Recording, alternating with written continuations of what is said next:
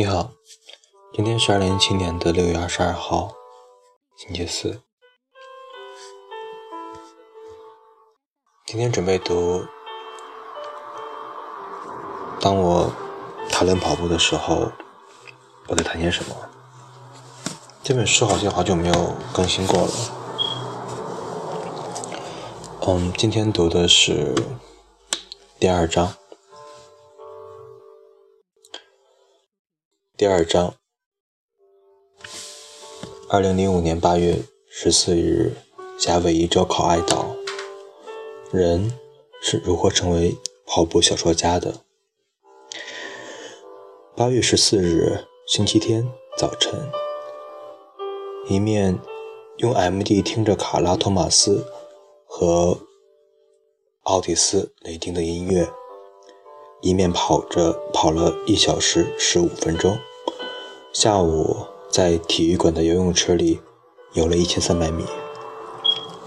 傍晚时分去海边游泳，然后在位于雷哈哈雷哈纳雷小镇入口处的海豚餐厅喝啤酒、吃鱼，是一种叫蛙鹿的白肉鱼，请店家用炭火烤熟了，撒上酱油，配菜。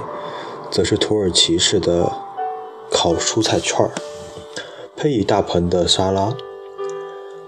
进入八月以来，到今天正好跑了一百五十公里。跑步进入我的日常生活，是在很早以前的事情。准确来说，是一九八二年的秋天，那时我三十三岁。稍早于此，我在千垛谷车站附近经营一家类似爵士俱乐部的店。大学一毕业，立刻在国分寺车站的南口开了一家店，经营了三年左右。然而也不算太小，放了一架三脚大钢琴，店里勉强可以容纳。五重奏乐队演奏，白天供应咖啡，晚间改做酒吧。左食呃左餐左酒的菜肴也一应俱全。周末还安排现场演奏，这种店当时比较少见。客人顺利的增多，经营还算不错。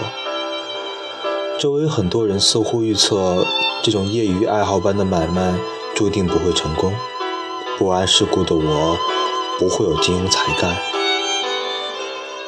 然而，这预测落了空。老实说，连自己都不觉得自己有经营才干，只不过觉得一旦失败了，便是穷途末路，才不顾一切拼命努力，勤勉耐劳，不惜体力。从前也罢，现在也罢，都是我仅有的可取之处。倘若比作马匹，我恐怕不是专事比赛的赛马，而更接近于从事杂役的奴马。我本是工薪阶层家庭出身的孩子，对做生意可谓知之甚少。不过太太却是商家出身，她身上那种类似悟性的东西帮了大忙。任凭我多么优秀，仅靠一介牛马，也。注定一事无成。工作很是艰苦，清晨就开始干活，一直干到深夜，累得精疲力尽。也曾遭遇种种严峻的局面，也曾抱头苦思，却痛无良策。也曾多少次饱尝失望的滋味。然而我废寝忘食的拼命工作。渐渐地趋向收支平衡，还过上了帮工。在即将迎来的三十岁的时候，好容易能喘口气儿了。当时从能借钱的地方借足了钱，偿还债务一事大致有了头绪。我终于感到算是告一段落。之前我一心考虑如何生存下去。如何将脸探出水面，几乎无暇分心旁骛。现在好歹算是爬过了人生中一段陡峭的台阶，来到一个稍稍开阔的场所，心里也就生出了自信。既然已经安抵此地，今后就算路途多舛，大概也能对付过去。做一做深呼吸，缓缓地缓过自收，回顾走过来的路，就该采取的下一步进行思考。三十岁迫在眉睫，然已然逼近不能再呼为年轻人的年龄。于是乎，连我自己也始料未及。我下定了决心，写小说。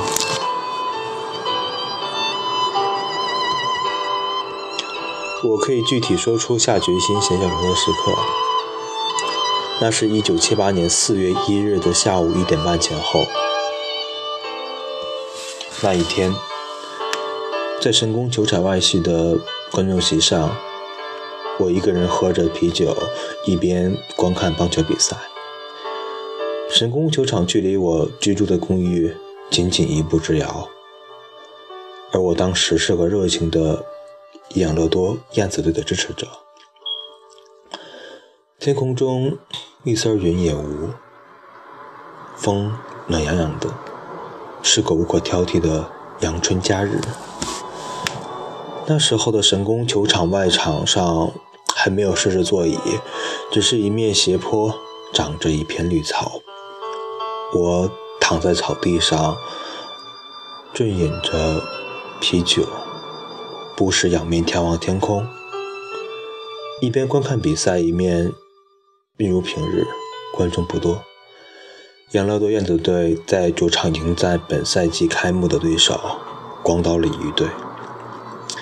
还记得养乐多燕子队的投手是安田，他是个五短身材、胖乎乎的投手，善投一手极难对付的变化球。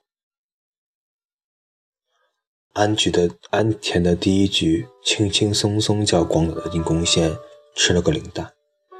接着在第一局的后半场，第一击球手刚从美国来的。年轻的外场手布迪希尔顿打出了一个左线安打，球棒准确的击中了速球，清脆的声响，声音响彻球场。希尔顿迅速跑过一垒，轻而易举地打二垒，而我下定决心道：“对了，写背小说试试。”便是在这个瞬间，我还清晰地记得那晴朗的天空，刚刚恢复了绿色的草坪的触感，以及球棒发出的悦耳声响。在那一刻，有什么东西静静地从天空飘然而落下，我明白无误的接受了它。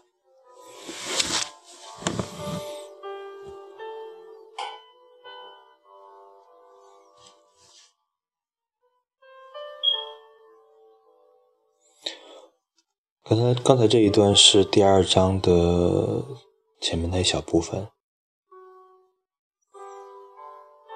这一章的题目是“人是如何成为跑步小说家的”。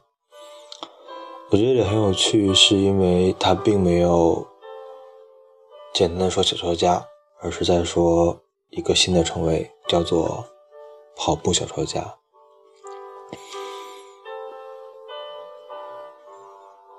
其实可以看出来，他从在一九八二年开始跑步的话，而他在一九七八年四月份决定开始写作。他是先成为了一个作家，然后再把跑步纳入到自己生活来的。嗯，这一部分其实内容很简单。只是回忆了自己在做小说家之前的一个餐厅的事情，而在自己的生活可以得到保障，有了机会去挑战另外一些东西的时候，他选择了去做这件可能会让自己喜欢的事情，觉得他对于自己决定的那一时刻的描写非常的动人。我不确定大家会不会记得自己在做出一些可以决定自己一生决定的时刻的情形。虽然这些话可能会经常被听到，不过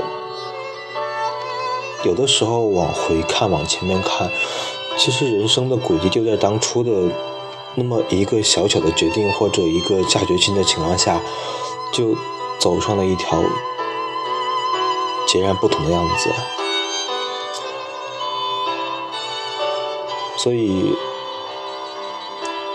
如果还记得那一时刻的话，我觉得是一件很幸福的事情，因为那是人生中非常非常重要的一个时刻。今天到这里，谢谢。